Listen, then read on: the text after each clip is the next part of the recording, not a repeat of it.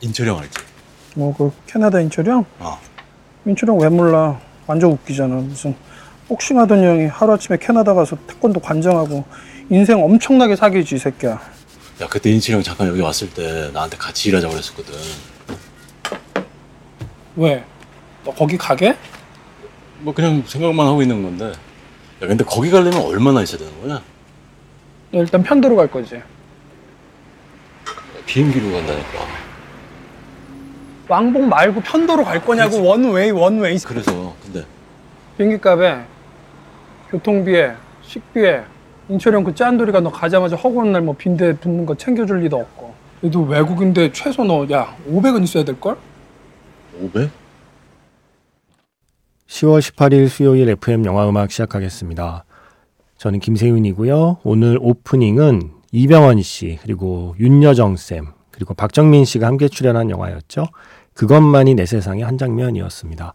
이어서 영화 속에서 윤여정 배우께서 계속 듣고 있는 노래가 바로 이 노래죠. 들국화의 그것만이 내 세상. 어, 오늘 들려드린 장면은 이병헌 씨가요, 뭔가 캐나다로 가서 새로운 삶을 시작해 볼까? 라고 고민하는 장면이었어요. 그래서 친구한테 물어보죠. 친구는 누구다? 백현진 씨다. 이런 연기 참 잘하는 분이죠. 너 거기 편도로 갈 거지? 라고 친구가 물어보니까, 아니, 비행기로 간다니까? 라고 진지하게 대답했는데, 뒤에 나오는 친구의 반응을 보고 얼른, 네, 태세 전환, 사실은 농담이었던 것처럼 얼른 얼버무리는, 편도를 알아듣지 못했다는 사실을 얼른 감추는 그 장면 들려드렸습니다. 이병헌 씨가 이런 거 참 잘해요. 이런 포인트들이 하나씩 있어요, 영화마다. 최근에 콘크리트 유토피아에서는 수신, 제국, 치국, 천하 태평 뭐 이런 식으로 애드립을 했었잖아요. 아, 이 문득 이 생각이 났습니다. 편도로 갈 거지. 비행기로 간다니까. 아, 걱정입니다.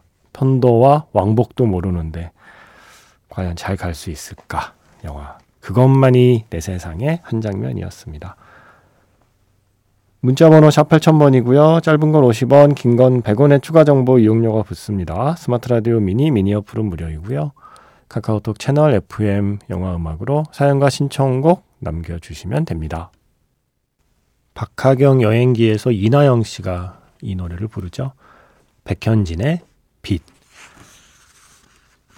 노래할 때와 연기할 때 참 다른 분이에요. 백현진 씨. 어떤 점에서는 또 다르지 않은 것 같기도 하고, 예. 아, 백현진의 빛이었습니다. 이 버전도 좋고요. 김옥희 씨의 그 색소폰 연주 버전도 참 좋고요. 다음엔 또 그거 한번 들려드려야겠네요. 그나저나 아까 캐나다 편도로 가서 정착하는데 500이면 된다고 이 백현진 씨가 충고하던데 500이면 됩니까? 미국이나 캐나다에 계신 분들 이 친구 말 믿고 500만 준비하면 되는 겁니까? 어, 지금 얼핏 생각해봐도 비행기 값만 일단 100만 원 넘을 것 같은데 그죠?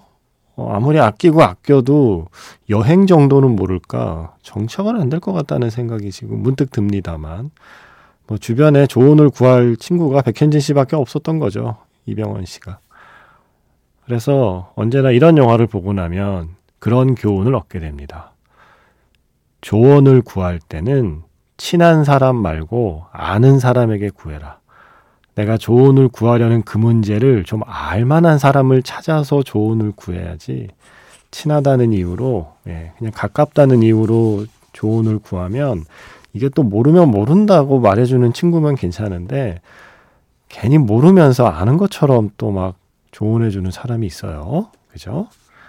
네.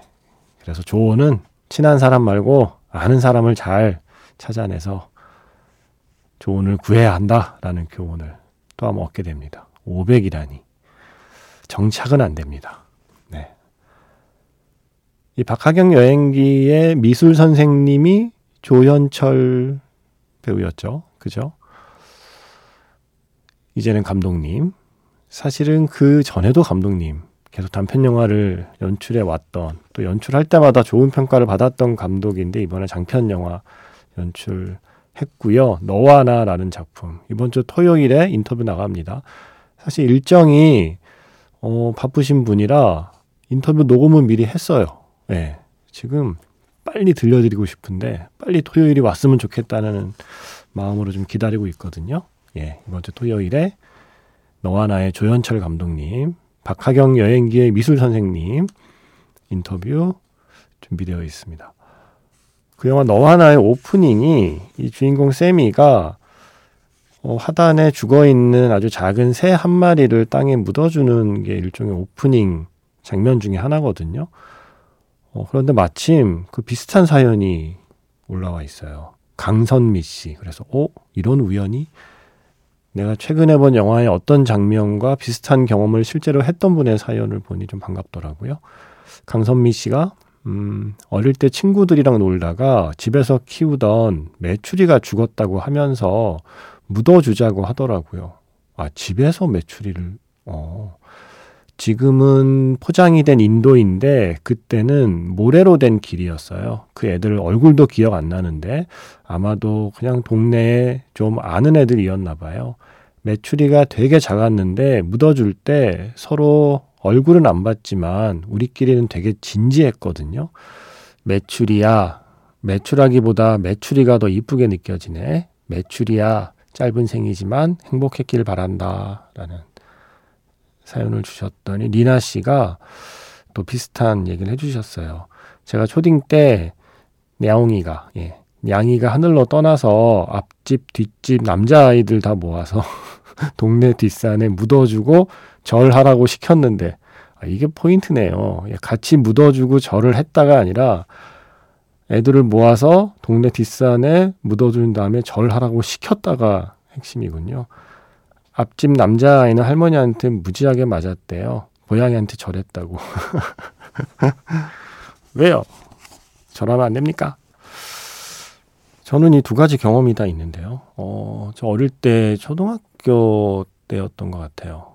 제가 살던 그 빌라, 어, 연립주택 한쪽에 새가 한 마리 죽어 있는 거예요. 그런데 그 새가 되게 예뻤어요. 뭐 참새나 이런 새가 아니라 그야말로 파랑새였어요. 어, 빛깔이 파란 새 한 마리가 이렇게 죽어 있어서 제가 나중에 막 그 도서관 가서 조류 도감 막 다 이렇게 뒤져서 똑같이 생긴 새를 찾아냈거든요. 그 새 이름이 물총새였습니다. 제가 그래서 물총새는 까먹지 않아요.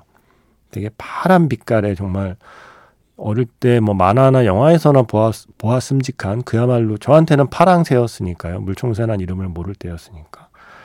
어, 얘를 잘 묻어줘야겠다. 그래서 어, 그때 혼자 묻었나, 뭐 동네 애들하고 묻었나, 그 뒤에 약간 언덕 같은 게 있어서 거기에다가 묻어주고 또 어디서 본 건 있어서 이렇게 나무 두 개, 어, 엮어서 십자가 만들어서 그 무덤 위에 꽂아주고 그 뒤로 몇 번 그 앞에 가서 혼자 이렇게, 어, 기도하고, 그죠? 그랬던 기억이 나요. 그 물총새가. 음, 그로부터 몇 년 뒤에 거기가 재개발이 돼서 그 언덕 다 파헤쳐서 거기에 주상복합이 들어왔더라고요. 음, 네. 내가 정말 조심스레 물총새를 묻어주었던 자리가 주상복합이 되었습니다. 그리고 고양이는 저 전에 살던 집에 어, 아파트 단지 그 사이사이에 있는 도로라서 차량 통행이 많지 않던 도로였는데 어느 날 이제 집에 가는데 고양이 한 마리가 쓰러져 있어요.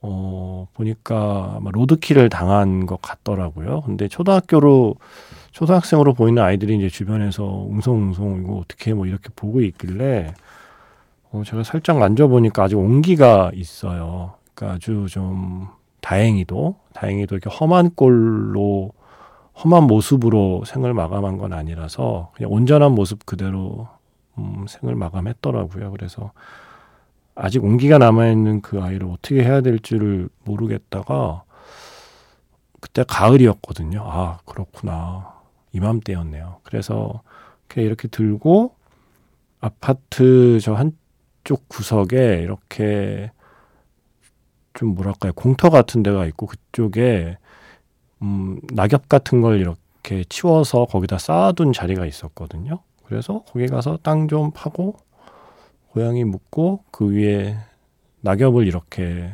수북히 덮었던 그게 결국 그냥 봄까지 그렇게 쌓아두는 곳이거든요. 음, 그래서 근데 저 묻을 때 애들이 다 따라왔어요. 이 아저씨 뭐 하나 다 지켜보고 그래서 애들하고 같이 자 얘들아 기도하자. 예. 종교도 없는 제가 왜 자꾸 이게 기도를 하고 기도를 시켰는지 모르겠지만 그래서 초등학교 아이들하고 같이 그 고양이 어, 묻어둔 자리에서 같이 기도하고 빠이빠이 하고 그 뒤로 가끔 강아지 데리고 산책할 때 일부러 그 앞으로 지나다니면서 어, 그냥 그 생각했던 기억이 나네요. 네. 잘하셨습니다. 리나 씨도 강선미 씨도. 음. 일종의 고독사인 거잖아요. 동물들의 고독사에. 그래도 마지막 가는 길에 그냥 방치되지 않고, 물론 뭐, 방치되었다는 표현은 인간의 기준이겠죠. 자연의 기준으로 보면 그게 하나의 순환이겠지만, 그래도 인간이 사는 세상에서 그렇게 있으면 방치된 거니까, 그래도 이렇게 잘 묻어주신 FM 영화음악 청취자분들의 사연을 보니까 예전 저의 기억도 떠올라서 잠깐 말씀드려 봤습니다. 제가 어릴 때 묻어주었던 그 새를 생각하면서 노래를 골라봤습니다. 영화 V4 벤데타에서 버드걸 V4 벤데타에서 버드걸 Antony and the Johnsons의 노래였고요. 이어서 지금 끝난 곡은 영화 True Romance 사운드 트랙에서 Charles and Eddie의 Wounded Bird였습니다. 상처 입은 새. 그래서 새라는 어, 제목을 품고 있는 노래 두 곡이었습니다. 마침 또 새가 들어가는 제목의 곡을 신청해 주신 분이 계시군요. 최준영 씨. 영화 매트릭스 가상세계에서 죽어가는 조연들이 이렇게 말하죠. 이렇게는 아니야.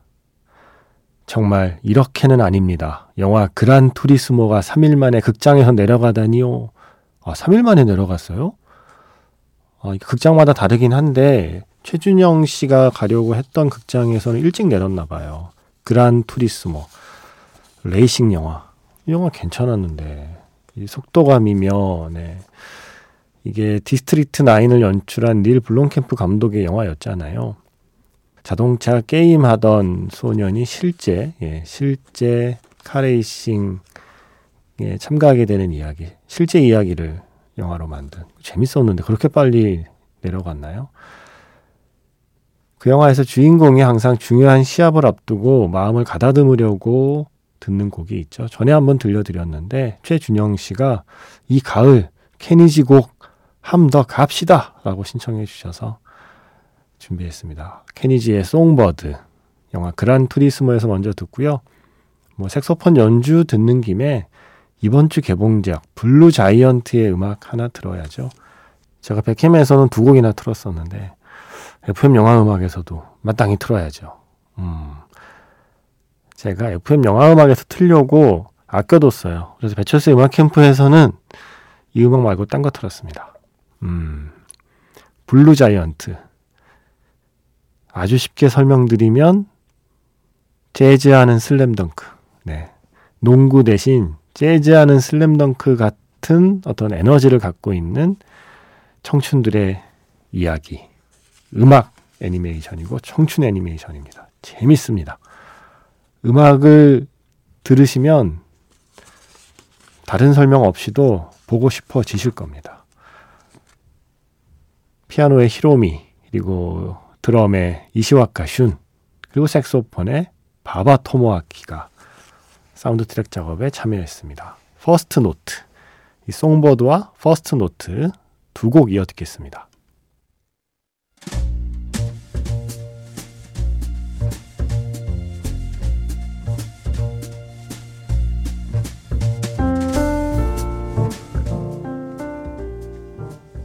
다시 꺼내보는 그 장면, 영화 자판기.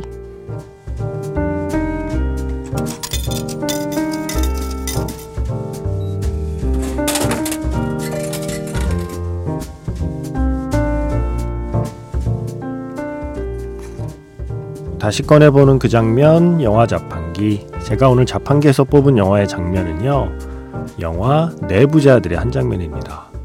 검사와 건달이 한 팀이 되었습니다. 둘이 손잡고 더 큰 악당을 무너뜨리려 합니다. 결정적인 증거를 검사에게 넘겨주고 난 뒤, 노을 지는 강가에서 건달은 이런 얘기를 하죠.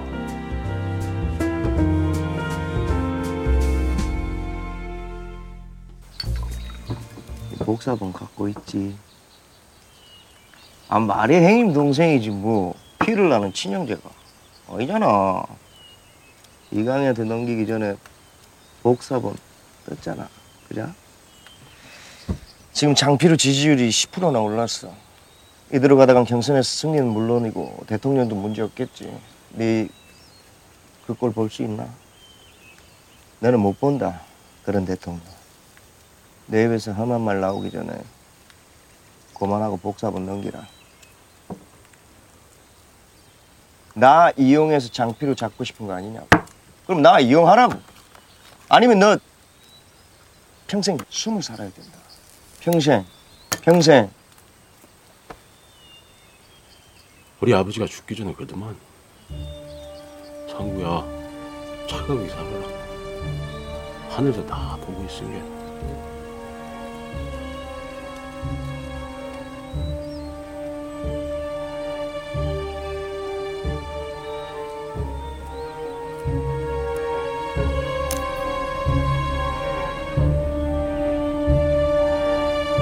것이 문일석인데 뺏은 원본이야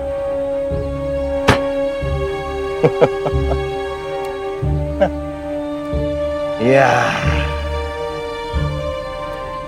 근데 별장 동영상은 어떻게 했던 거야? 김정일이가 왜 핵무기를 개발했겠어? 비자금 파일이 지대공 미사일이면 동영상은 뭐예요?